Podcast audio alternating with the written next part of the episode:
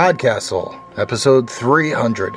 300, baby, for February 26th, 2014. Ilse, Who Saw Clearly, by E. Lily Yu. Rated PG.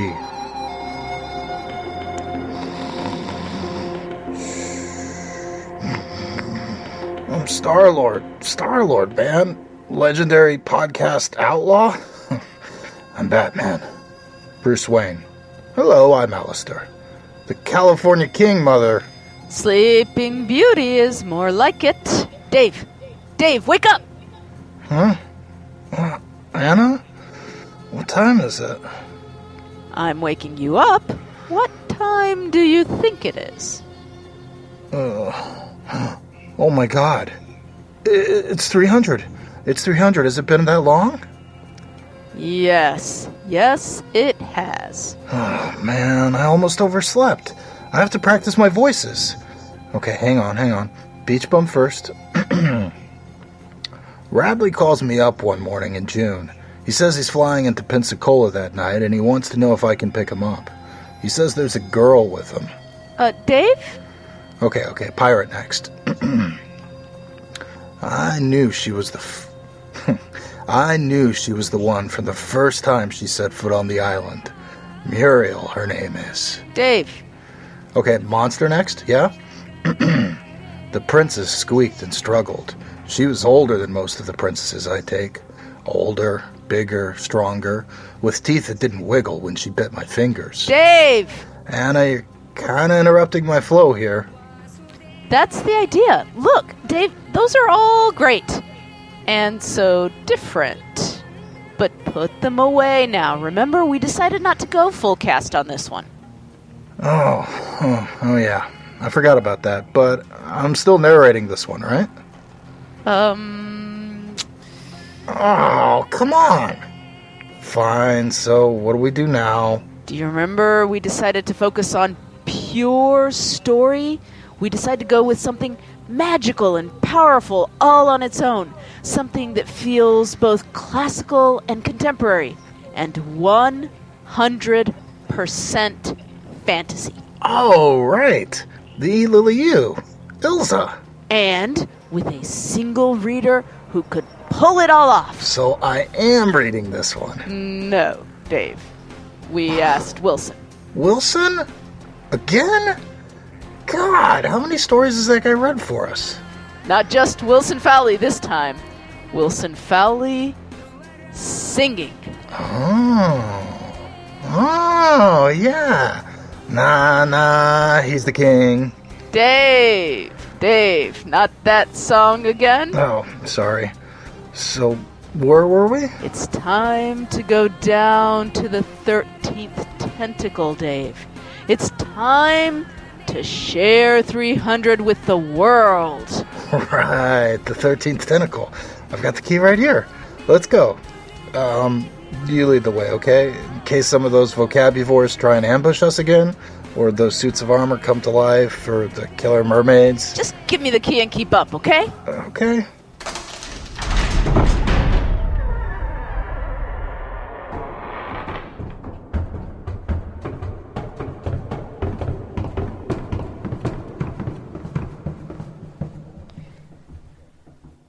Here we are. Look at that. You know, we really need to do something about all these statues we have of Wilson made out of butter. Oh, oh don't lick it. That's gross. Mm. Wilson Butter. Jeez. That is not what I meant. All right, let me just go ahead and introduce this then. That okay with you? Mm-hmm. Ladies and gentlemen, podcastlers of all ages, welcome to our 300th episode. We are very proud to present Ilse, Who Saw Clearly by E. Lily Yu, originally published in Apex 2013. E. Lily Yu is one of our favorite rising authors here at Podcastle. She received the 2012 John W. Campbell Award and nominations for the Hugo, Nebula, and World Fantasy Awards. Her stories have recently appeared in McSweeney's, Clarkesworld, and the Boston Review.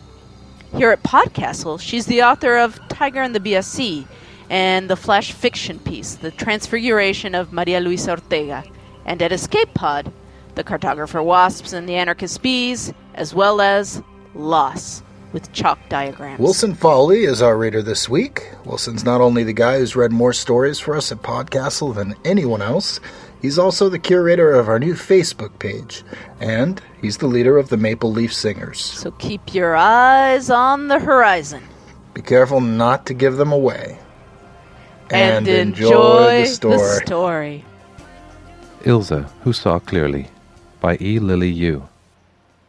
Once, among the Indigo Mountains of Germany, there was a kingdom of blue-eyed men and women whose blood was tinged blue with cold. The citizens were skilled in clockwork, escapements, and piano manufacture, and the clocks and pianos of that country were famous throughout the world. Their children pulled on rabbit fur gloves before they sat down to practice their etudes, for it was so cold the notes rang and clanged in the air. It was coldest of all in the town on the highest mountain, where there lived a girl called Ilse, who was neither beautiful nor ugly, neither good nor wicked. Yet she was not quite undistinguished, because she was in love. One afternoon, when the air was glittering with the sounds of innumerable pianos, a stranger as stout as a barrel, and swathed to his nose-tip, walked through the town singing. Where he walked, the pianos fell silent, and wheat-haired boys and girls cracked shutters into the bitter cold to peep at him, and what he sang was this. Ice for sale, eyes for sale, if your complexion be dark or pale, if your old eyes be sharp or frail, come buy, come buy, bright eyes for sale. Only his listeners could not tell whether he was selling ice or eyes, because he spoke in an odd accent and through a thick scarf. He sang until he reached the square with its frozen marble fountain. The town had installed a clock face and a set of chimes in the ice, and now they were striking noon. Ice, he said pleasantly to the crowd that had gathered. He unwound a few feet of his woolen cloak and took out a box. The hasp gave his mittens trouble, but finally it clicked open, and he raised the lid and held out the box for all to see. They craned their necks forward, and their startled breaths smoked the air. The box was crammed with eyes. There were blue eyes, and green eyes, and brown eyes, eyes red as lilies, golden as pollen, eyes like pickaxes, and eyes like diamonds. Each eye had been carved and painted with enormous care, and the spaces between them were jammed with silk. The stranger smiled at their astonishment. He unrolled a little more of his cloak and took out another box, and another, and then it was clear that he was really quite slender. He tugged his muffler past his mouth, revealing sunned skin and neat thin lips. The finest eyes, he said to the crowd, plucked from the lands along the Indian Ocean, where the peacock wears hundreds in his tail, picked from the wine countries where they grow as crisp as grapes, young and good for years of seeing, old but ground to perfect clarity according to calculations by the wisest mathematicians in Alexandria. His teeth flashed gold and silver as he talked. He ran his fingers through the eyes, holding this one to the light, or that. Is this not pretty? he said. Is this not splendid? Try, my good grandmother, try. That old woman peered through eyes white with snow glare at the gems in his hands. I can't see them clearly, she admitted. Well, then. Lucia, she said, touching her daughter's hand, find me a pair like I used to have. How much? Lucia said. For you, the first, a pittance, an afterthought her old eyes, and a gold ring. Done, the old woman said. Lucia, frowning, fingered two eyes as blue as shadows on snow. The stranger extracted three slim silver knives with ivory handles from the lining of his cloak. With infinite care and exactitude, barely breathing, he slid the first knife beneath the old woman's eyelid, ran the second around the ball, and with the third cut the crimson embroidery that tied it in place. Twice he did this. Then, in one motion, he slid her old eyes out of their sockets and slipped in the new. Her old blind eyes froze at once in his hands, ringing when he flicked them with a fingernail. He dropped them into his pockets and tilted her chin toward him. I can count your teeth, the old woman said with wonder. Your nose is thin. Your scarf is striped red and yellow. A wonder, someone said. A marvel of marvels. A magician. A miracle. She pulled off her mitten and gave him the ring from her left hand. He's been dead twenty years, she said to Lucia, who did not look happy. I can see again, clear as water. What a wonder! Then, of course, the stranger had to replace the short-sighted school-teacher's eyes, after which the old fellow cheerfully snapped his spectacles in two, the neglectful eyes of the town council, six clockmakers' strained eyes, crossed eyes, eyes bleared with snow light and sunlight, eyes that saw too clearly, or too deeply, or too much, eyes that wandered, eyes that were the wrong color. When the sun was low and scarlet in the sky, the stranger announced that he would work no longer that day for want of illumination. Half the town immediately offered him a bed and a roaring fire, but he passed that night, and many more, at the inn, where the fire was lower, colder, and less hospitable, and where, it was said unkindly, one's sleeping breath would freeze and fall like snow on the quilts. He ate cold soup and sliced meats in the farthest corner, answered all questions with a smile, and went to bed early. After twelve days he bundled his boxes about him and left the town, his pockets sunken and swinging with gold. The townspeople watched as he goat-stepped down the steep trail until even their sharp new eyes could no longer distinguish him from the ice-bearded stones and the pines and the snow. These new eyes, they found, were better than the old. The makers of escapements and wind-up toys found that they could do far more delicate work than before, and out of their workshops came pocket watches and pianos carved out of almond shells, marching soldiers made from blue bottles, wooden birds that flew and sang, mechanical chessboards that also played tippin, and other such wonders. And the fame of that town went out throughout the whole world. Summer heard in her house on the other side of the world and came to see. The first notice they had of her approach was a message in a blackbird's beak, then a couple red buds on the edges of twigs, and then she was there. Out of respect, she had put on a few extra flowers this year. It was still cold, summer high in the mountains is like that, but the air was softer, the light gentler. No one saw her courteous posies, however. A little before she arrived, their eyes had begun to blur, then blear, then melt. They saw each other crying, and felt their own tears running down their faces, and for no reason at all except summer. Then they understood, and wept in earnest, but it was too late. By summer's end, everyone had cried out the new eyes. The workshops fell still and silent, and tools gathered tarnish on their benches. The hundreds of clocks around the town stopped, since no one could find their keys and keyholes to wind them up again. Only the pianos still rang out their frozen notes now and again, but the melodies were all in minor keys. The town was full of a cold, quiet grief. Winter was coming, and they would have starved without Ilse, who hadn't sold her eyes. Her sweetheart had written atrocious poems to them, and although they were the same plain blue as anyone else's, she couldn't bear to part with them, even for new eyes the colors of violets, blackberries, and marigolds. So she helped the town tend and bring in its meager harvests of beets and cabbage, and on Wednesdays she filled a sack with clocks and toys, and went down the mountain to sell them at market, until there were none left. During the day her head swam with the piano's lugubrious complaints, and at night she ached in every bone. Mother, she said, as they ate their bare breakfast together, shouldn't someone go looking for the surgeon? No one will find him. What will you do if you never find your eyes? We'll manage. We have you to see for us. I'm going to look for him, she said. Absolutely not. So Ilse packed up her summer clothes, a loaf of bread, two onions, and the fourteen silver coins her mother kept in a jar on the shelf, and the next day she set off down the mountain. In all her sixteen years she had never strayed beyond the market in the shadow of the mountain, where the town's clocks and pianos were sold. But now she passed town after town, few of which she knew, and bridges, and streams, and meadows stained with the dregs of summer, and now trees that did not stand as straight as soldiers, but spread their shoulders broad and wide, she climbed up one of these as night fell, and tucked her head against her knees, and slept. A soft noise like paper or feathers woke her in the middle of the night. Ilse opened her eyes in fear, expecting robbers and thieves, but saw nothing. Still she was full of dread. She thought of the silver she had stolen, and her sightless mother in a silent house, and her sweetheart lonely and wondering. She thought of the long road ahead of her, with likely failure at its end, and shivered for where could she begin to look? You are thinking too loud, someone said, close to her ear.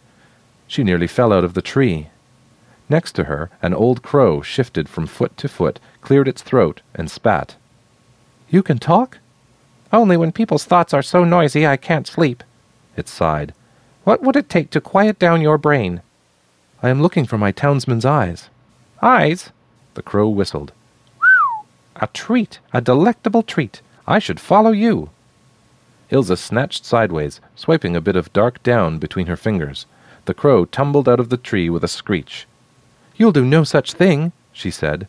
Peace, peace. A wing brushed her brow. You'll find what you're looking for. You'll find your sight and theirs. And you'll not like what you see when you see the world truly, too quick girl with the odor of onions. He flapped his way to a higher branch.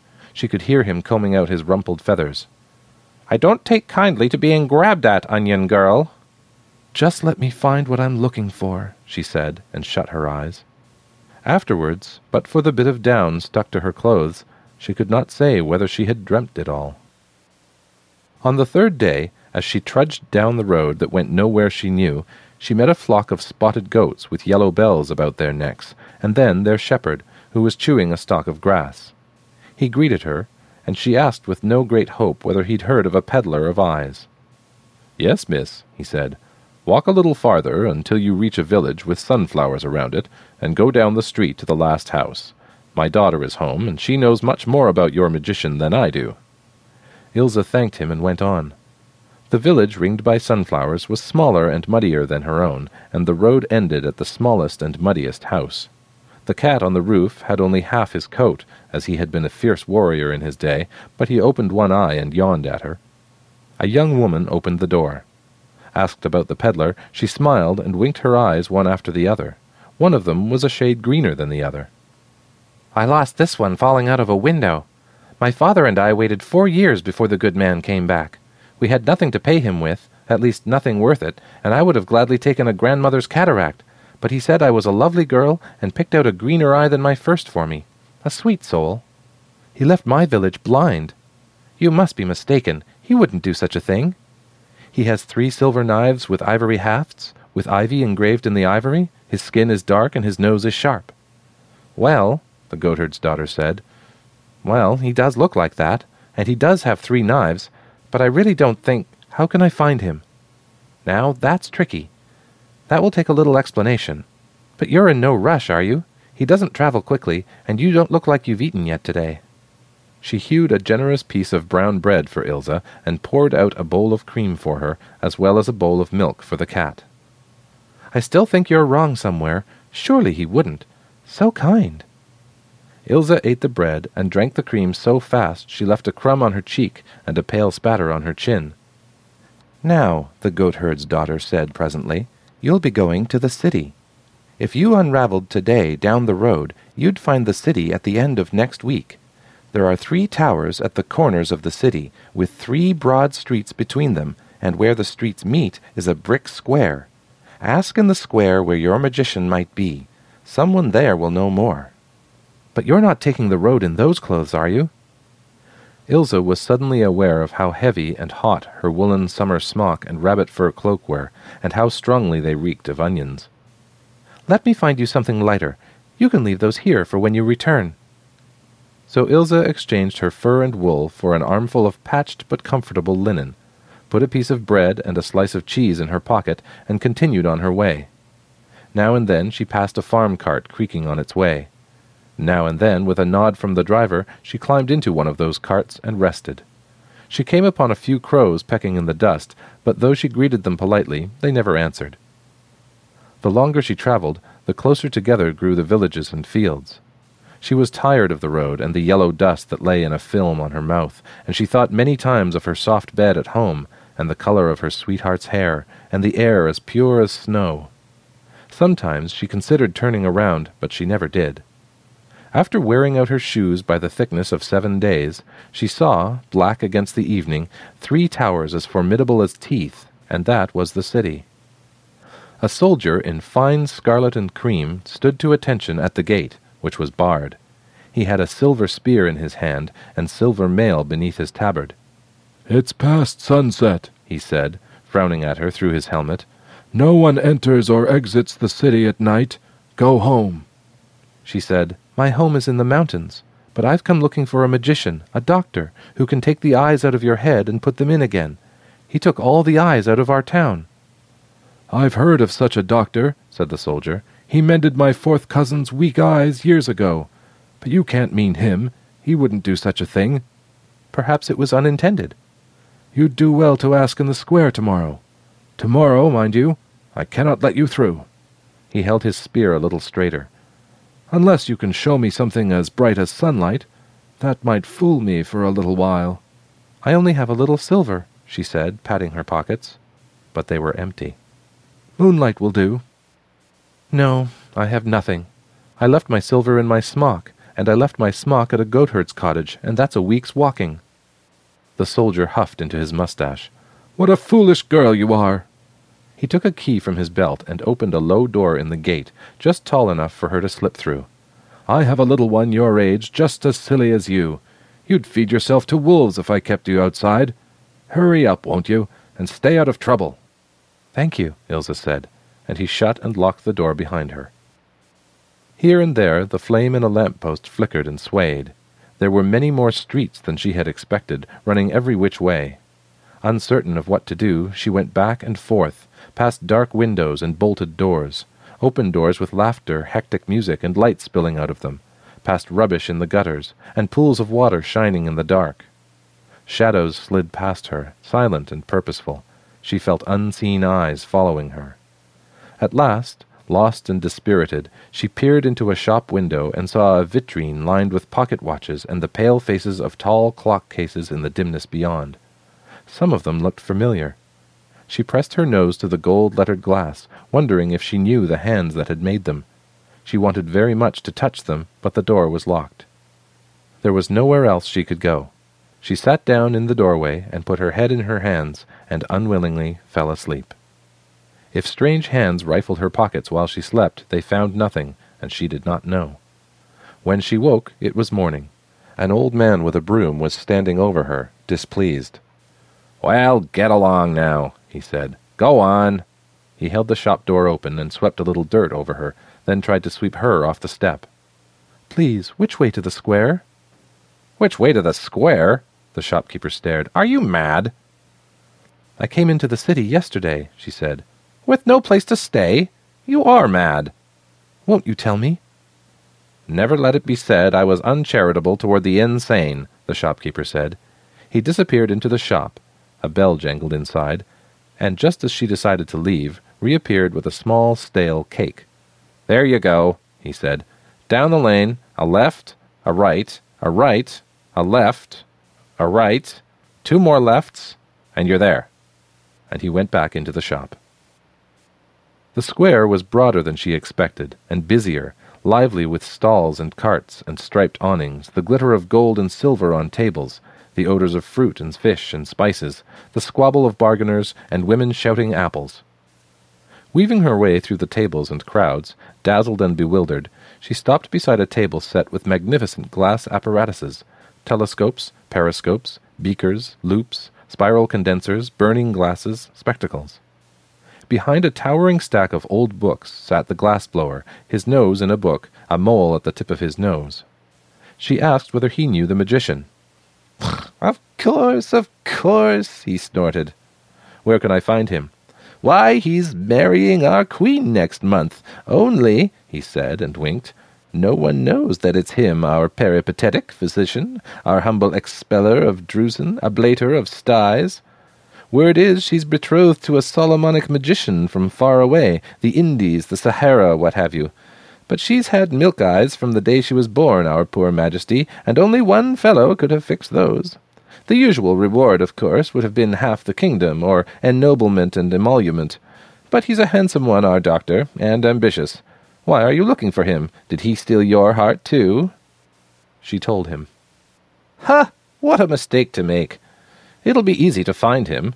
He's caged in the royal palace. You can't miss it. Finest house in the city, and no one can have finer for fear of beheading. Tallest house in the city, too, by law. She had all the weather vanes sawn off the churches, and would have chopped down the towers, too, except they persuaded her to build her house a little taller. You can see it from here. It was indeed the finest house in the city, ringed by green gardens and ponds full of tame swans. Guards bright with old-fashioned weapons marched around its perimeter. She crumbled a bit of her cake for the swans as she pondered what to do. Then she looked at the wet black legs of the swans. It was not easy to tear one of her skirts to strips. She had to put her teeth to it. Every four inches she tied a loop, and when she had finished she spread it loosely and broke the rest of the cake over it. As the swans stabbed up the crumbs, she eased the knots shut around their scaly legs. Then she tugged. One of the swans hissed and bit her finger, but the rest, startled, took off in a white cloud. Clinging to their feet for dear life, she rose higher and higher in the air. Once she was dizzyingly high above the city, she untied the swans one by one until she held a single blustering cob by the feet. They sank together through the air, landing painfully on the tiles of the palace roof and then she let him go as well, and looked about her. In one corner was a hunchbacked tower, patchy with lichen. To her left and right the castle walls plunged below the eaves. Ilse scrabbled across the slate tiles, kicking one loose. It skittered down the sloping roof and vanished over the edge, and losing a shoe. When she came to the open window, she hauled herself up and into a rich bedroom. A goat-slender man, studying himself in his mirror, whirled around at the noise. She thought she recognized the pointed nose and chin, the glittering eyes. Who are you? The room was hung with tapestries. The bed was spread with silks and velvets. Even the magician's coat glittered thickly with jewels. She was suddenly painfully aware of the patches on her clothes, but she thought of her sweetheart and mother, and she stood up straight and addressed him. Now, the magician said, after she had finished her story, I never meant to do that. I cut ice eyes for you because I thought they'd never melt. Will you give them their eyes back? Impossible. Others needed them. What are you going to do? I am going to marry the queen in a month, he said. It's about time I settled down. She's a lovely woman. Proud, though. She won't permit me to work as a petty physician. Must marry a man of leisure, you know. I can't even make you new eyes of rock crystal and glass. Who would restore them? So you are leaving my town blind, Ilse said. So you have taken away their eyes, their wedding rings, and their livelihoods, and you'll never return them. You are going to marry a queen and live, as they say, happily ever after. What a marvelous magician you are! He hesitated. That's putting it rather badly. I could teach you, I suppose, if you are intelligent enough, if you are nimble enough. It might take five years or ten, depending on how quickly you learn. He glanced doubtfully at her clothes. But afterward you could restore sight wherever you wished. Yes, Ilse said. But first we must ask the queen. They found the queen reading Schiller with her feet propped up on a leather ottoman, now and then weeping a decorous tear. She was not a cruel woman. She listened to Ilse's story and sighed, and afterwards gently reproached her betrothed. But their request displeased her. Am I to give you up, my love, for ten years, so you can train the girl? Hardly. You may have his instruction, she said to Ilse, for one year. I will postpone the wedding for that long, because it is unseemly for a king to teach surgery. But after one year we shall marry, and you will go home. Grateful and dismayed, she kissed the queen's white hand. And so for a year she studied under the magician, by sunlight, moonlight, and candlelight, paging through abstruse medical texts, and reproducing in wet squiggling lines on blurry paper the elegant anatomical diagrams her teacher marked with a finger. Often she went without sleep and food in her haste to learn. The magician taught her the structure and composition of the eye, its fine veining, innervation, and musculature, the operation of light and color, sixteen theories of sight from philosopher doctors in various kingdoms, and common diseases and their remedies. All of this, he said, he had gathered from years of wandering in strange lands among strange people. And when she was exhausted with studying, he told her stories from his travels. In the flicker of shadows on the wall, her eyes unfocused from much reading, she thought she could see the people he described the woman who married a tiger, the parrots who kept state secrets, the ship that flew in the air. She fell asleep in her chair with his words still running in her ears, and he dropped a coat over her before he retired and so they passed many nights.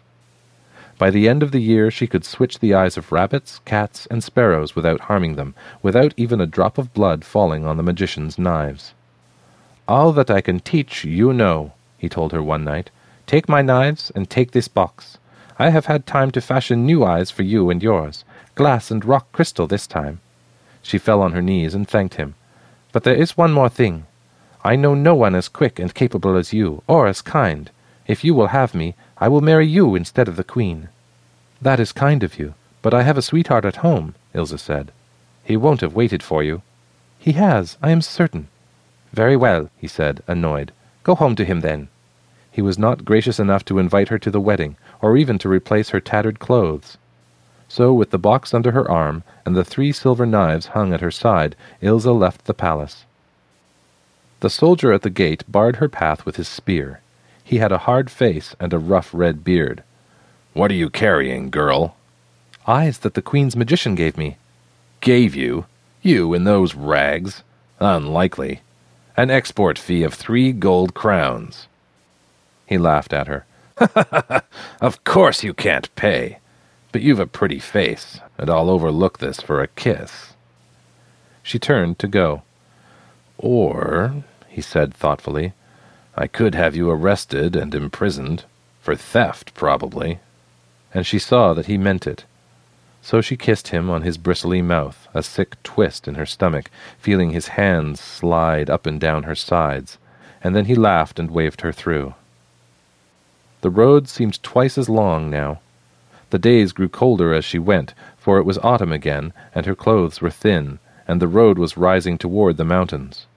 The crows in the trees croaked and chuckled as she passed. After many days of weary walking, she saw with great relief the goatherd's village. The sunflowers were brown and rattled in the wind, but the cat still sat on the goatherd's roof, and it stretched and purred at her. She rapped on the door. The goatherd's daughter opened it slightly.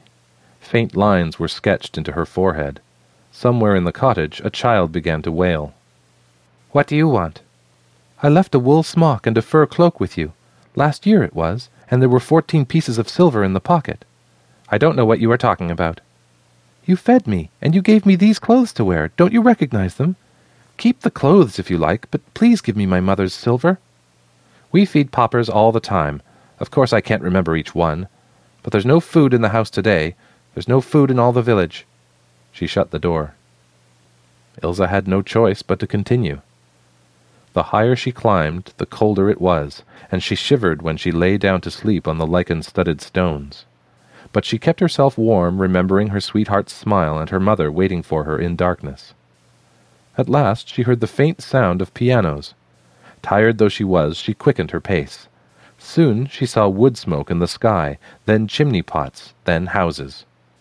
It was as she remembered it, only now the notes that rang in the cold air were cheerful, and the people walked as though they could see. Ilse went into her own house and found her mother slicing vegetables. Ilse? the woman said uncertainly, lifting her face. Ilse caught it in both hands and kissed it. Mother, you'll never guess where I've been. Out into the world. But what are you wearing? Go put on something warm. Not yet. Hold still. And with practiced gentleness, Ilse set two blue eyes in her mother's face. She visited her sweetheart then. She ran to him and embraced him, and he said, Ilse? Yes, it's me. I'm home. Oh, Ilse, I'm happy you've come back. He paused. This is Elsa, the goldsmith's daughter. I married her in the spring. How wonderful. She kissed him on the cheek. I have something for both of you. After a fortnight of careful work, all the town could see again. It turned out that they had fared well enough without their eyes. Ilse was well wished, well fed, blessed, and thanked and made to tell her story again and again until the smallest child could recite it. It was pleasant being home.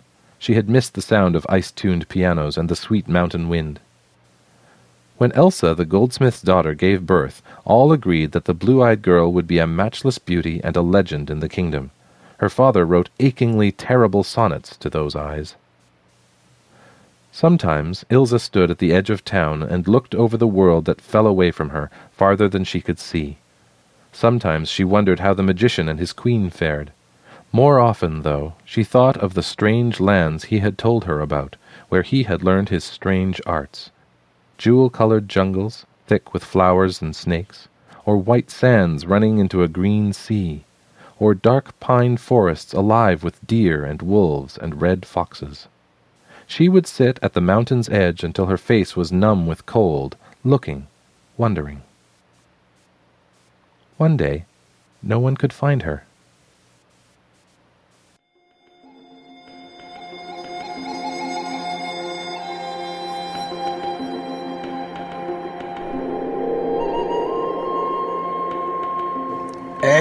And welcome back. Whew, 300 episodes. Anna, that's 300 Podcastle episodes. Can you believe it?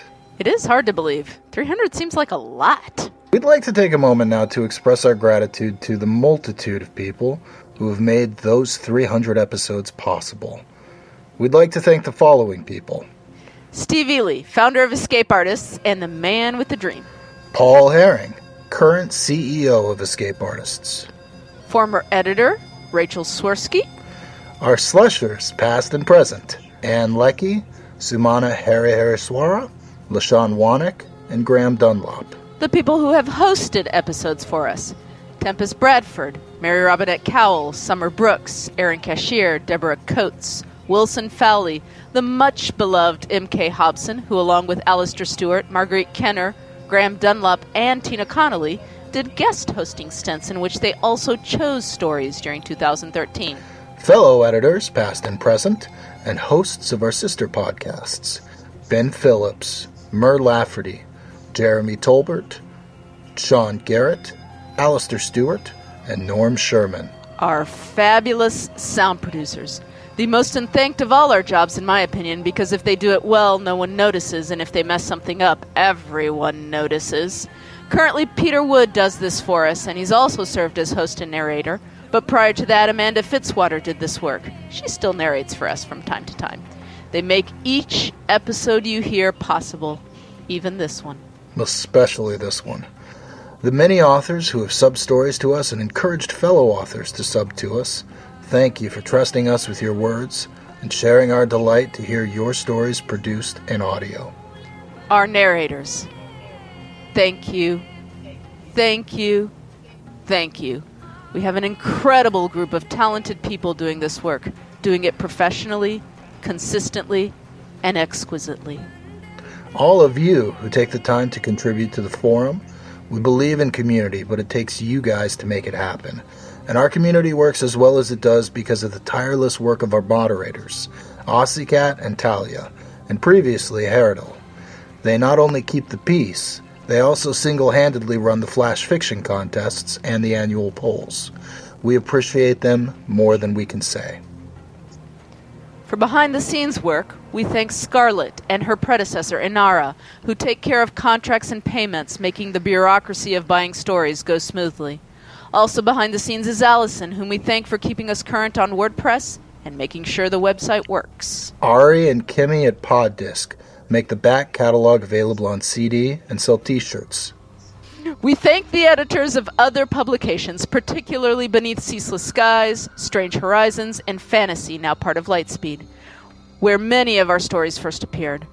The editors of fantasy anthologies also merit our thanks for the work of pulling together so much great material for us to subsequently bring to your ears. And although we say it every week, it bears repeating. Thank you, listeners. You have been faithful and true, and we feel honored that you return to us week after week. Our penultimate thank you is for everyone who has ever donated to the podcast. You built the castle. We just get to live in it. I'd also like to thank Dave for being awesome and persistent and the best co editor I could have dreamed of working with. Thank you, Anna, for being a smarter reader than I am and for being amazing to work with. Couldn't do it without you, dude. Well, that was our show for this week. We hope you enjoyed it. On behalf of all of us here at Podcastle, thank you so much for letting us share this story with you. If you like what we're doing, please consider visiting podcastle.org and making a donation. Every single cent you donate goes to paying our authors and to keeping our podcast floating high in the skies, hopefully for many, many more episodes to come. Thank you so much. We'll be back next time with An Owomoyela's In Metal, in Bone. In the meantime, Podcastle is currently made up of LaShawn Wanak, Ann Leckie, M.K. Hobson, Graham Dunlop, and Peter Wood. A big fat shout out to our forum mods, Talia and Aussie Cat, and to Wilson for covering Facebook for us. Oh, and then there's Anna and me too. We, we do a little bit of stuff around here. We'll see you next time. Podcastle is a production of Escape Artists Incorporated and is distributed on a Creative Commons Attribution Non Commercial No Derivatives license. Share it, but don't change it or sell it. Our theme music is by Shiva in Exile. You can find them at magnatune.com. And if you like science fiction or horror, be sure to visit our sister podcasts, Escape Pod and Pseudopod. And if you enjoyed this episode, tell a friend, or post to your blog about it, or consider donating via the PayPal link on our site. Gail Greeno said, May you see with eyes of light in ever dark. May your mind walk free and unfettered amongst all. Touching wisely and well, may you go in peace. But wait for me, beloved.